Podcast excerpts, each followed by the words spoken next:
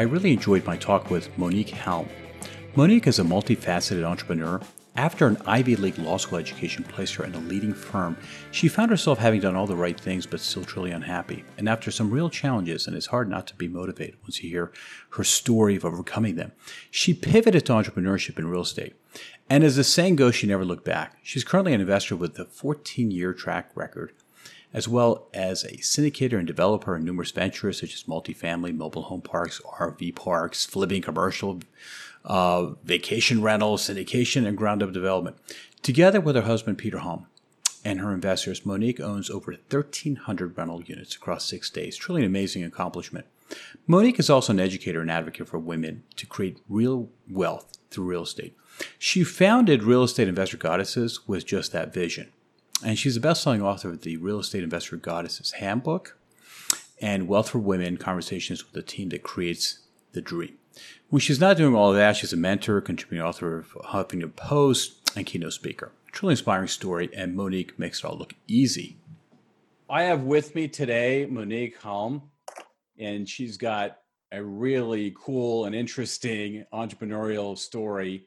Um, she is the founder of Real Estate Investor Goddesses and I'm going to let her explain her own story. But I think that if there's going to be a podcast where you get motivated and excited, I think it's going to be this one because um, she adds a lot. She's had a change in her career, and she's just really mastered her field of real estate, uh, as well as reaching out and helping others to achieve those same dreams. So, with that, welcome, Monick. Thanks, Cameron. Thanks for having me. Thank you. My pleasure. So I just want to just step back for just a moment. Um, I know you were an attorney. You were a recovering attorney.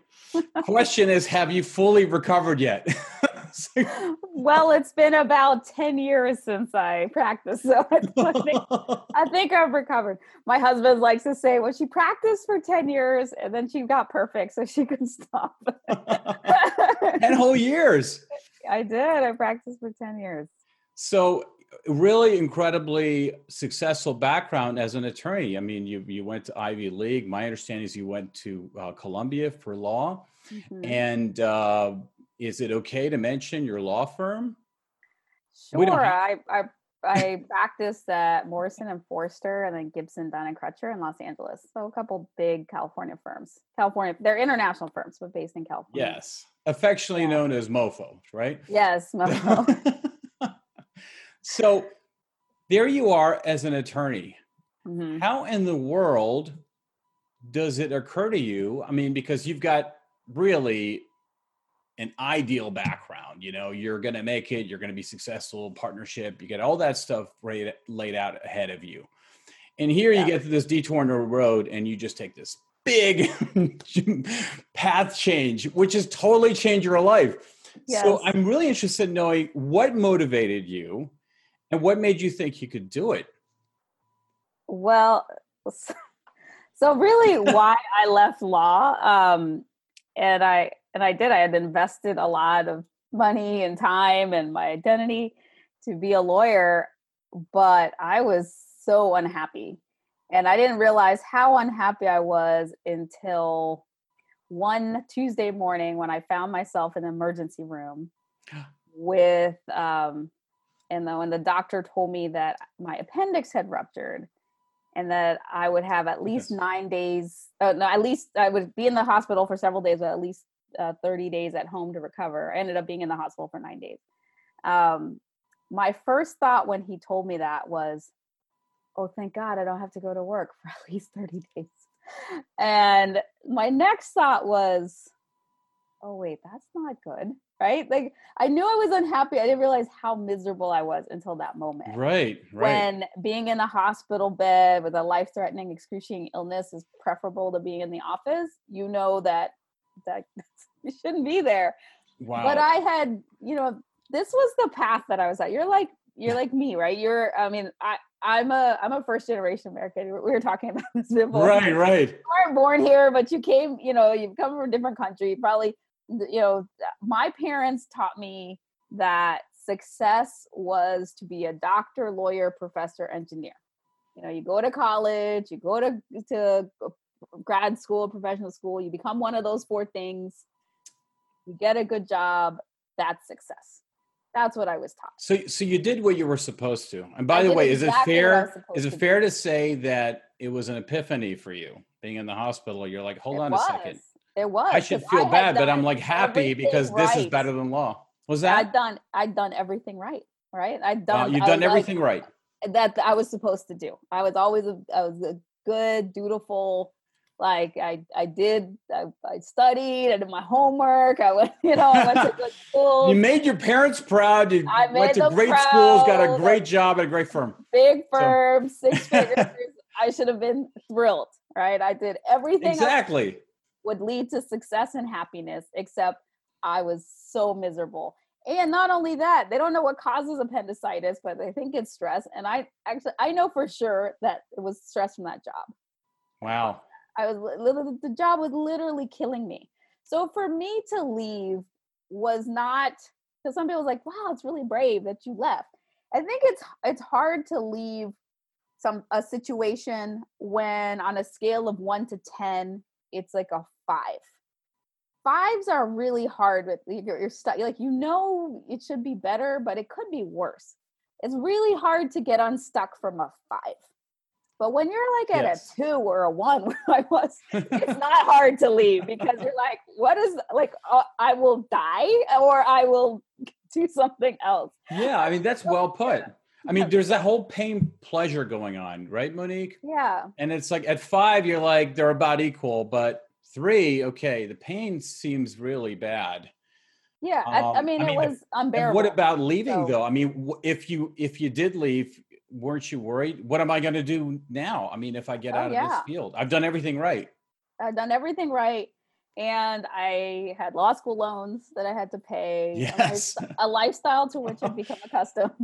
Um, People understand, believe me. Yeah. So, and I can't say I left like that. I actually went from one job, I went to another big firm, then I went to a small firm. I try I tried different things to make it work. And I, you know, I was not quite as miserable as I was at that first job, but I, I was never happy. And I mean, max I got to was like a five, right? Like, uh, you know, right, right, right. And that was a max. And actually, at the end, I was around a five. But like I said, a five is a hard place to leave. um, even though you know you shouldn't live at a five, right? You really shouldn't be living at a nine, 10. But it, it's hard to leave a five. So I was a five and um, I get a lot of flashbacks from this. Uh, uh, what's happening in the economy right now gives me a lot of flashbacks to that time. So it was, I was, I'd gotten married and I was pregnant and I was in a small firm. And um, my boss called me into his office. I was expecting a bonus. I'd been working really hard. instead of getting a bonus, I got fired. Oh my. Yeah. Um, so I was, I was five and a half months pregnant mm. and my belly had just popped out. I really looked pregnant. I'm not going to be able to find a job. And you right showed. yeah, I was like, it, it, literally was like the week I popped out. I was like, why? Of all the, you know. Anyway, so I thought I'm not going to get a job right now. It's going to be very hard. So instead of looking, I'm going to wait until after I give birth, and then I have a short maternity period. Then I will look for a job. My daughter was born in late August of 2008. Within a month, the economy was in free fall. Um, you know, the markets had crashed. I, you know, and then my husband's, he was a graphic designer working for himself. His business income dropped 90%. It was a tough wow. time. Um, and so it was that kick out of law that was hard at the time, but the best thing that ever happened to me because um, I probably would have stayed at that mediocre five for forever because I was the main breadwinner. I was, you know, earning more money. Now we had an extra mouth to feed, and I probably yes. would have stayed there, stuck. I mean, um, honestly, it's hard to say this. Uh, you know, it's hard to hear it without like feeling that pain. I mean, we always want to be positive and talk about you know entrepreneurial ventures and things like that but at the same time you want to be you want to live in the real world and you know you're experiencing some real pain and you don't know even if you pick another career whether it's going to work or not. And here you are pregnant you lost your job your husband's income yeah. has come gone down. We're in the great recession and uh, boy i sure remember those times well. Just companies were just falling over. Yeah um not that different than you know today's covid-19 although it just felt like it had a longer sense to it because it was a financial recession, you know. Here, I guess we're kind of hopeful. Okay, let's just kind of you know cure this disease and move on. But people are feeling real I, pain now, you know. I think this and here you even are. worse. Yeah. So, so what happened? There I was, and you know, if it hadn't been for that time, I probably would have found another law job mm-hmm. with another law firm, working, you know, living life at a very mediocre place. Uh, but because it was very hard to do that, I thought, what else can I do? Then now, this this path that I've been on for so long and invested a lot into, now I could do something different. So I I I looked into entrepreneurship and um, building my own business at the on the side and i wasn't it was interesting because real estate we had acquired some real estate i ended up um, becoming an accidental landlord in 2005. I was looking for so right be, uh, before I met my husband, about a year mm-hmm. before. I went to go buy a house mm-hmm. because that's all I'd ever learned about real estate. Um, my parents never taught me to uh, really invest. I was always taught trade your time for money. Um, but I with the real estate, it's like buy your house. So I've been working for a while. Like, okay, I guess I'll go buy a house. But this was Los Angeles. Um, and even 15 years ago a semi decent house in a semi decent neighborhood was upwards of 600 700000 dollars. So i couldn't very afford expensive yes. Very expensive. Mm-hmm. um, i'm not talking about a palace in bel air or beverly hills. I'm just talking, talking about, about, just a house in a, a, in a place house like in an area where you're not going to have drive-bys. Like that was it. So i i couldn't afford anything by myself even though i was you know working in a big law firm and had a decent salary. Uh, a friend of mine who was in a similar boat suggested that we buy a duplex together, two unit. He would live on one side, I would live on the other side. That was the initial plan. And since I could afford half a house, I was like, yes, let's do that. Um, but instead of finding one property with two equal sides, we ended up finding this beautiful old craftsman house that had a larger um, two bedroom, kind of like a three bedroom with the basement. Um, it, downstairs it was a two bedroom unit upstairs there was a back house that had been converted into a one bedroom and we bought that and uh, instead of each taking a unit we each took a bedroom in a larger unit and we rented out the upstairs we rented out the back house we even rented out our basement and we were house hacking before i knew that was a thing. I was like that's awesome these people are paying our rents this is great. Not thinking that this was a way to replace income um, or to right. like as a career or business opportunity. I literally, I really just thought of it as free living um, expenses and, you know, plus a little bit. And then when I met my husband, he had a duplex and we got a single family home that we were renting. When did you meet your husband? Was that before or? That was 2006. Okay. Uh, and when the economy crashed, it was actually our real estate that kept roof over our heads and helped us to survive. So mm. at at one point, so on one hand, I I started coaching. And we were, uh, I was telling you that I had a business for a while where I was helping. I I stopped becoming a, a I stopped practicing law and I went into coaching and I ended up getting hired by all these lawyers that wanted to be non-lawyers like me. Oh, so you were like doing lawyer transition training like, into yeah, business. I was like a, I was like a lawyer transition coach. Um, and um, and but on the on the side, which ended up was actually making more of our income, we ended up selling one of our properties and we started to we took the proceeds and we started to flip. We were buying and selling houses when they were on sale. Uh, you know, in the like 2010 to 2015 era. Mm-hmm. And um, and then we got just more and more into real estate, and I was like, I, I love this. This is fun. we get to, it's you know, make a property beautiful. And then around 2015, it stopped being as on sale and it was a lot more competitive and uh, wait, wait, let me take you back for just a second, Monick. Mhm. Uh, You were talking Yeah. about how in 2010 you started getting in. How were you coming up with the investment dollars to to add new, um, you know, Yeah. New uh, real estate to your portfolio? What was Mm. your strategy? we sold one of our duplexes I see. so So the duplex that you had had, had you know made some money, and so you were looking to sell it and and expand. yeah we sold it and then we Even during were- the Great Recession. Wow. We did. It was still. I mean, it had, it it had. My husband had bought it in the in the '90s, so it was it had see. uh, gained a lot of value. Right. Um, so there was there was a lot of equity in it.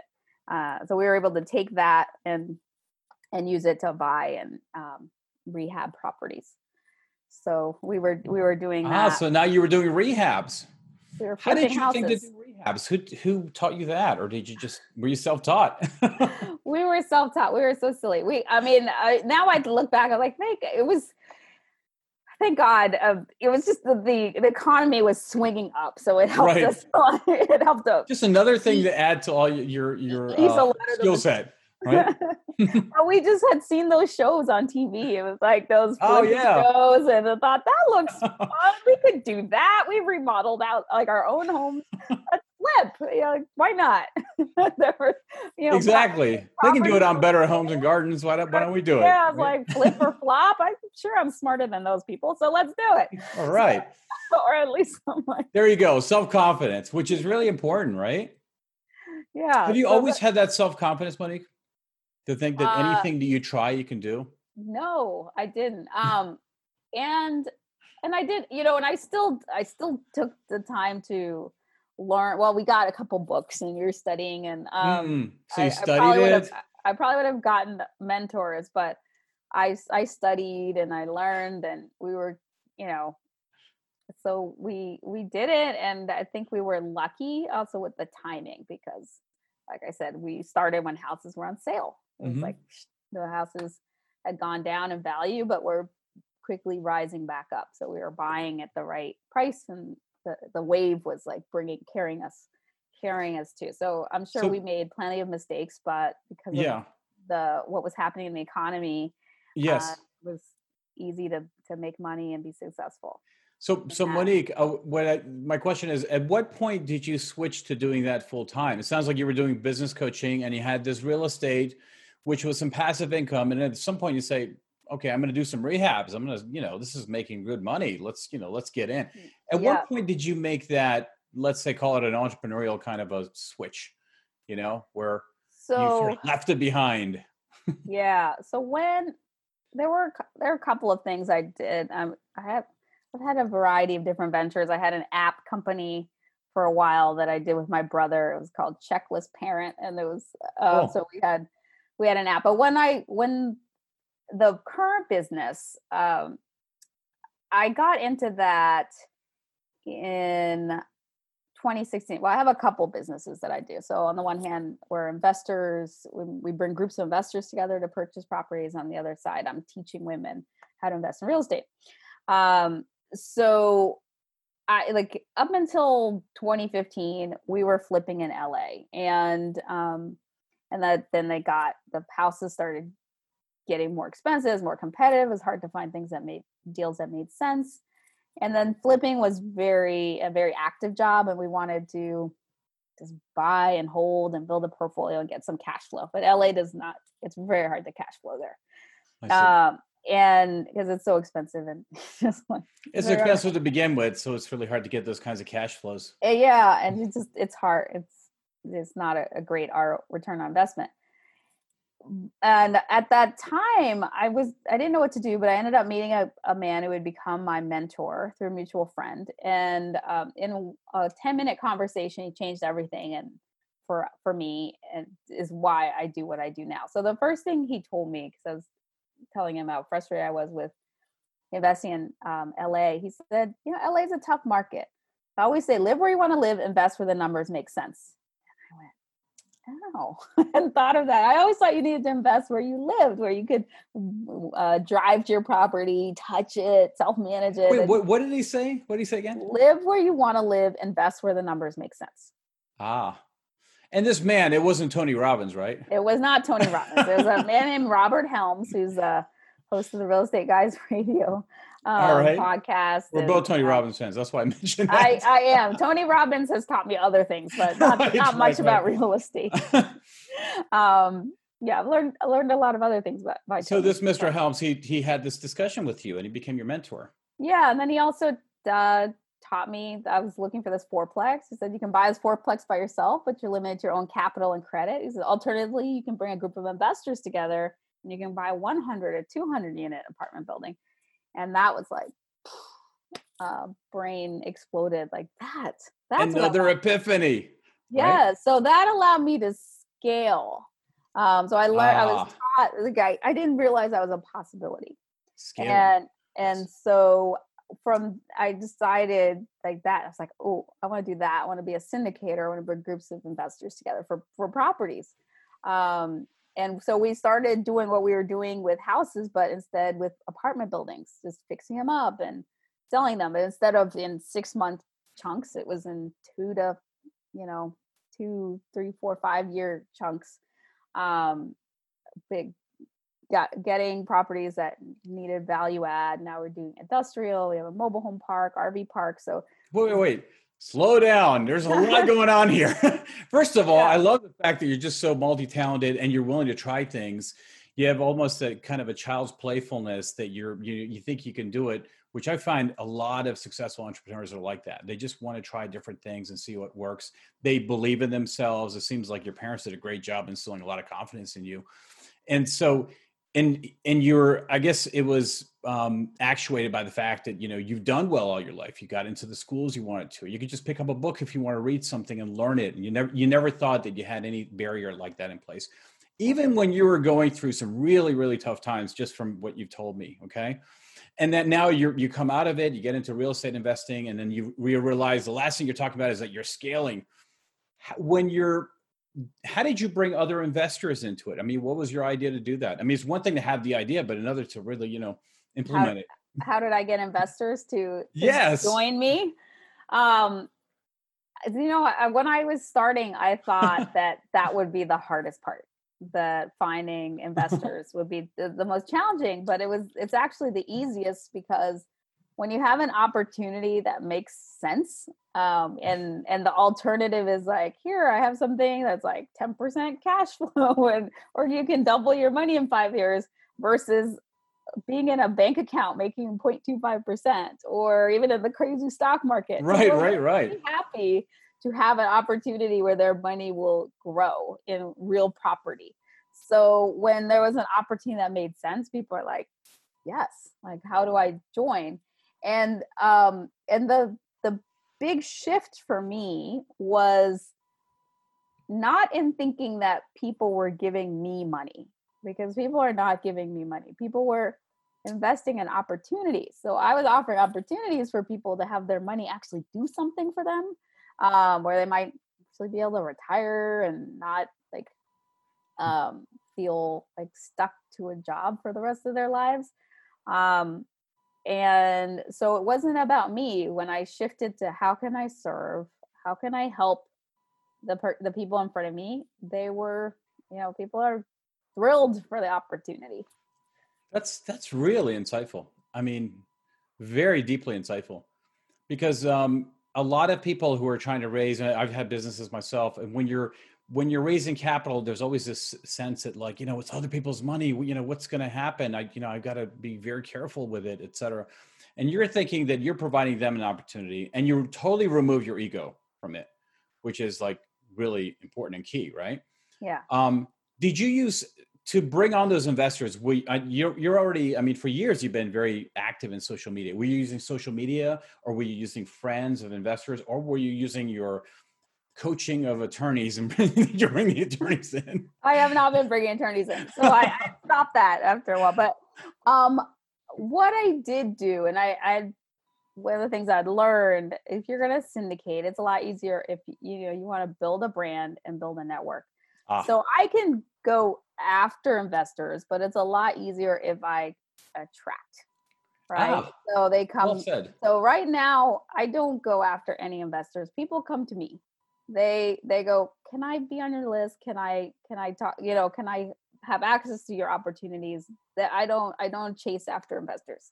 Um and I created a brand. So when I went to my first seminar um where I was learning how to do this and I and then it was like a Friday and Saturday. And then the Sunday morning, I was at the hotel gym and I was thinking back upon what I'd learned over that weekend.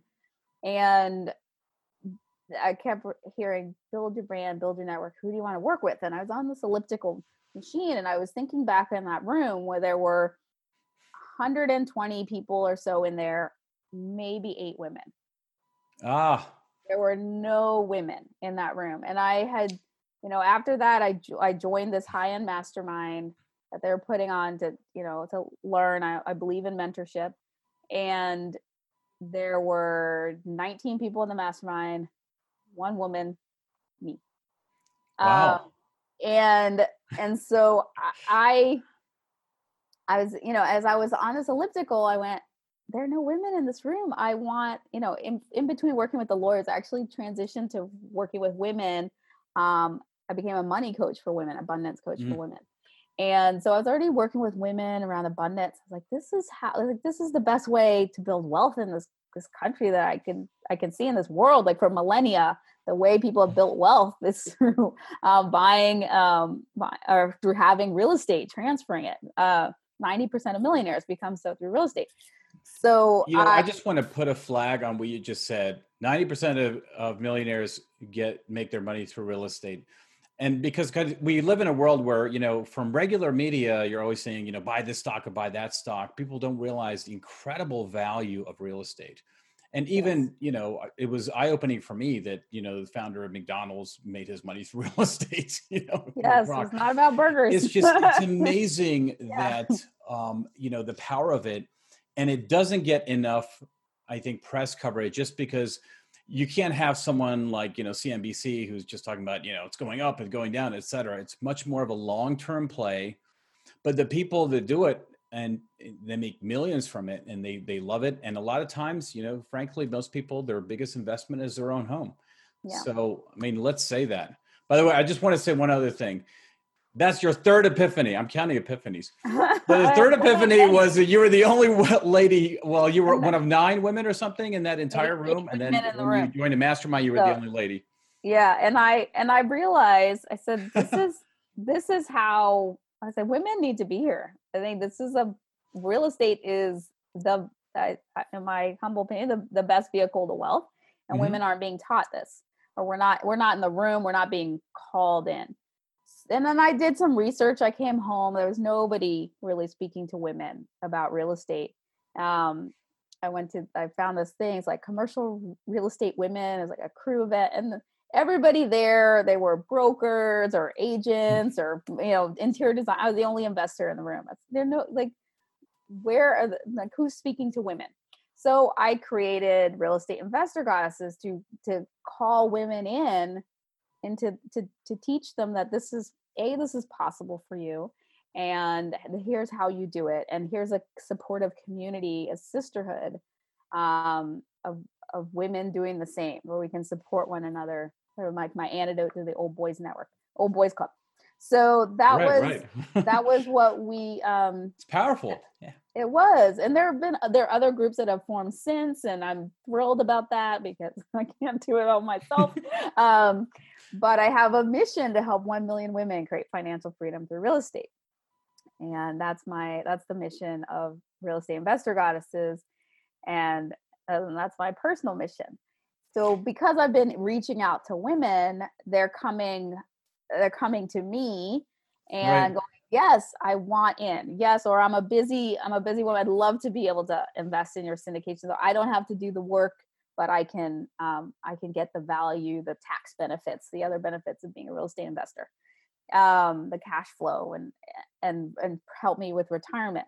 So they they raise their hands, they reach out, and that's how I've been. That's mostly how I'm growing the business, just putting putting content out, just um, you know, just sharing information, and then and then attracting the people who who feel like uh, they're a match. That's awesome. What? Okay, let me ask you. I read something about a secret sauce. I, I think it's about uh, the first part of that is intuition, and the second is uh, pleasure. Don't, don't tell me. okay, intuition, okay. Uh, pleasure, and sisterhood. Yeah. so tell goddess, us about the secret sauce. The goddess secret sauce. the goddess is secret sauce. So here's here's the thing. Um, and so by you know when I I talk about my program, it's not that I don't like love men, and I do. And my my my main business partner is my husband. So this is not together. against men, guys. Yeah, it's not an anti-man thing. I love men. I think men are wonderful. Um, I'm just recognizing that men and women though are different. We have, right, right, right. you know, like it's not just on a chromosomal level. it's like our our brain wiring is different. Our our hormone right, right, right, different. We're different, and so there are certain ways in which, but even though we're different, we're all mostly taught to operate in the masculine way, um, which is not very healthy for women and it's not very productive for women. So a, a very masculine way is to man up, to muscle through, no pain, no gain, right. right. Like that's very masculine. Women don't do very we don't do well that way. We get fried. So for us, we don't we shouldn't muscle through, we pleasure through.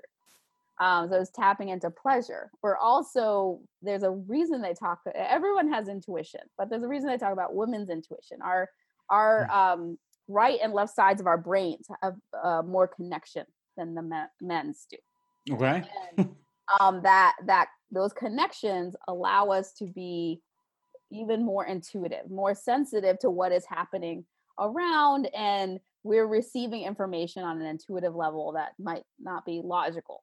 Um, and but we're not taught to tap into that. We're not taught really to trust it.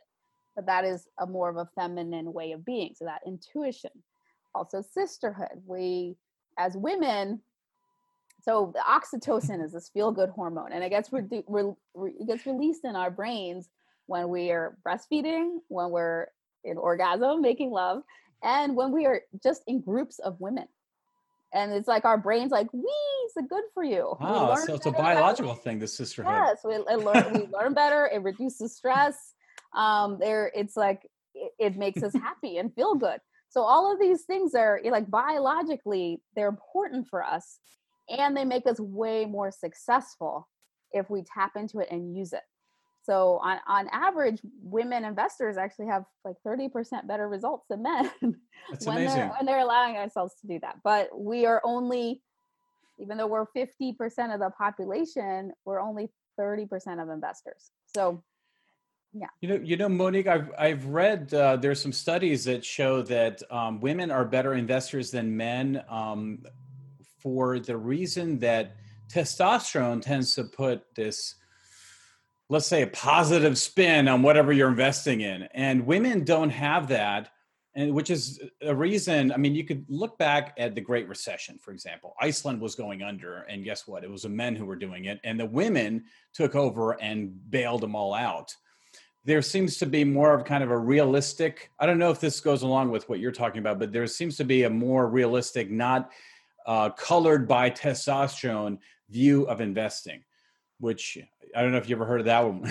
well, as women investors, we are we tend to be slower to take action. So men take a lot of like fast action, like yeah, men a lot of times uh, it, there's so, action is a big part of it. Yeah, they take a they take more action, which is not taking action isn't a bad thing, but it's not always the most thought out. exactly. so a lot of like I heard some crazy things. that when the, in the recent downturn, so you know, right at the beginning of this COVID, is a huge downturn. Like sixty percent of investors took their money out, which is like, no, you know, like that's you, that's, that's then you you bake in the the the downturn. anyway, so that's a but that's a lot. That's a more a man is more likely to do that. To, so to take more quick action. So women are more likely um, to ask for advice and ask for help um, and um, they're so they're a little more fearful but because they're fearful they take more reasoned more measured actions so and that you know, and generally it's not a bad idea to get advice from somebody who knows better than you do, um, some experience, and then and then take you know take a more measured approach. So that's why the female investors tend to be more successful on average. All right. So yeah. maybe we get more female investors in real estate and some other areas. That would be good. Plus, they yeah. just happen to be the majority of the population, so it wouldn't be a bad thing. Yes. right and yeah, and even businesses that have females on their boards tend to do much better. Yeah. Um, you know, just to have better results in general. So we are half of the population. We make most of the buying decisions in the in the country. That's so a really always, good point. It's always a good idea to have more female feedback. but uh, but in the meantime, like I think it's like women, we we don't we just need to like own things ourselves um, and take control, and it is possible to do so. Did we cover the three things? Sisterhood.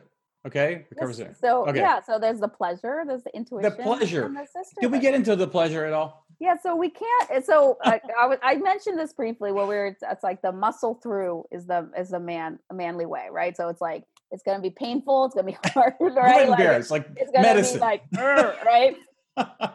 that that does not work well for mm. women. So uh, generally, when I find myself banging my head against the wall, um, and I'm feeling stuck, I realize I need a pleasure break. And I go in, it could be a dance break, it could be um, me time, right? With my husband, like getting a massage or a manicure, pedicure, something. and I come back and things open up, or the phone call will come, or I get that idea I needed, and then it's just, and then I can sail through. But there's that, it's really important for women to add pleasure into an experience um, even if you have you can't go away from it like figuring out how can i make this more pleasurable for me um, will will greatly assist a woman in being more successful. And it and and the the no pain no gain is does not work for us at all. Yeah there's always a carrot and a stick so the carrot seems to do well with women right? Much better. Much better. Sticks like would shut us down or the you know and that's why there's the epidemic of like women with in depression and rage and um, all these yeah. things because there, we're not tapping into our natural um, our natural way of being our natural rhythms and and what what is healthiest for us and what drives us most. Tremendous. Are you um your activities now like we talked a little bit about real estate investor goddesses right? Mm-hmm. so are you very active there? And is it social media or you know how is that running?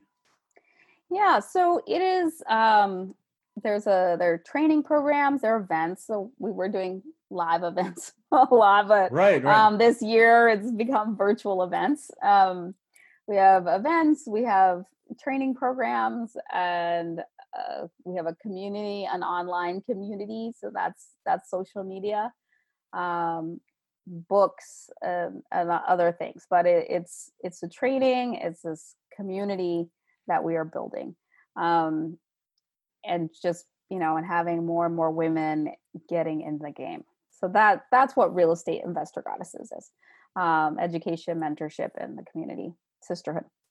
How do you uh, find how do you find a way to get on to uh, become join the list or are you on facebook? You're on facebook right? I am on facebook. So anybody who wants to find me rei goddesses is where to go. So we are at the, you know, reigoddesses.com. I'm also at REI Goddesses on Instagram, on Facebook, Twitter. I don't really tweet much, but I actually have a I have a social media manager and she she does the most of my social media. Ah. Put some stuff on there. Yeah, I don't I don't have time to do all that. So if it if it looks impressive, then that's thanks to Cassidy. um, are are are you yourself like um I know you started as a lawyer so you're probably very comfortable speaking with people and but when did you get comfortable like talking to a big group and doing public speaking because i think that's another really important thing for entrepreneurs to you know get some practice in so they're comfortable being in front of a group of investors or whoever else it is that, that will listen to them you know yes you know it's funny um I I met your wife in high school. Yes. When I was full disclosure, they're both. yeah, we have a long history. My wife Mary. so um, in high school, I've, I've always I'm a happy nerd. I'm a I'm a I'm a proud nerd. But in high school, I was in a lot of extracurriculars, and one of them was I was in Toastmasters. There was a oh. uh, there was a we were our high school is right next to the Marriott headquarters, and the Marriott at Marriott they had a Toastmasters. I think me me and one other student from the high school attended Toastmasters meetings. So right. that's when I first started to learn how to speak um, in public. And I did that because, like I said, proud nerd. I did that. I did things like that for fun. Um, and I was like, I'm a 16 year old. I'm gonna go to Toastmasters with a bunch of corporate, like, you know, middle aged people. like, sure, do that. Um, and then I, I did debate um, in college and law school, or so college. Um, I think I might even have started high school, but I did debate, and then I've done speaking courses and trainings throughout the years as well to improve on my speaking skills. It is. Does it when uh, when you're in front of a big group? That first moment, do you get nervous, or is it that it doesn't even occur to you? I I don't get much stage fright, especially when I'm That's prepared. Cool. So I I try I do try to be prepared and um, create speak in a you know have things that are engaging and informative and I, I really what helps me is focusing not on me but on the people that i'm speaking to so i i go with the intention with the prayer that i'm going to share something that's going to speak to the people in the room that's going to that really help them um in some in some way. And uh, you know I, I i literally go it's like please like speak through me and allow me to say something that's going to most benefit the people in this room. And so i show up just with that intention to to serve. And that and so it's not when it's not about me and what they're thinking about me so that's what i think it scares people. Um when i can just make it about them and it's the same with like the asking for money or not asking for but like like having those opportunities. Again it's not about me. It's what's what can how can this be how can this help the person that i'm speaking to? Or you know getting people into my um, training programs. Again if it's it's like will this help will this help this woman um, will this be a, a beneficial thing for her? And if so then great uh, like come come on in. And if not then great like how how else can where else can i direct you to that will help you?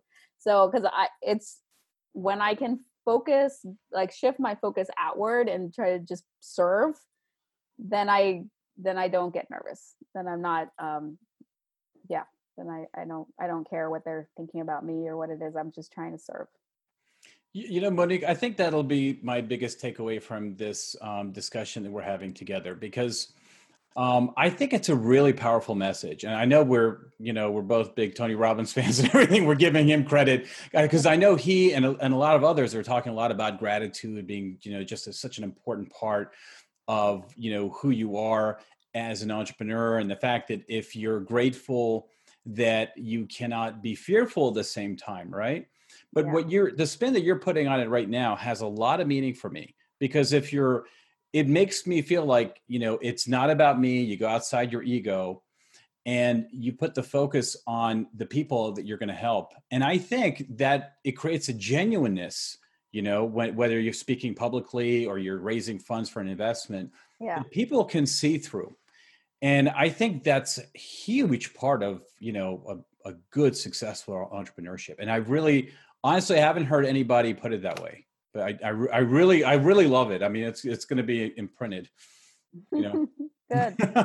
that well, that's what I've I've found. Um, then that if I can just show up with a servant heart, and this is something I had Tony Tony Robbins talks a lot about as well, and and I learned that um, I had that very much imprinted in me in a sales training I did. Um, that sales was not about me; it was about offering something to somebody else that that is a benefit to them. And if it's not a fit it's not a fit but it's really it's like never it's never about me. But, and you know, all of that has speaking that's game powerful. changing. Yeah but with everything i do i i try to show up that way. Um and it's like how can i you know what just like I, I literally I pray like just work through me, um, so that I might do Thy will.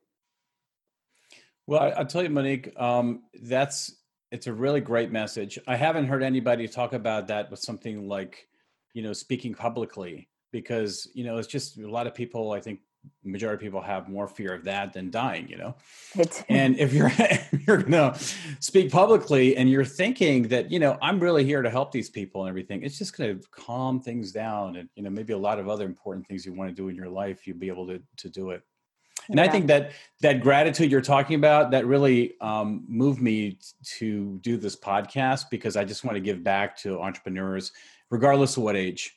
You know a lot of people enter after their first or second career etc and i've been very very fortunate myself. So i just i thought that would be a, a great way you know it it's a good motivation for me to do it.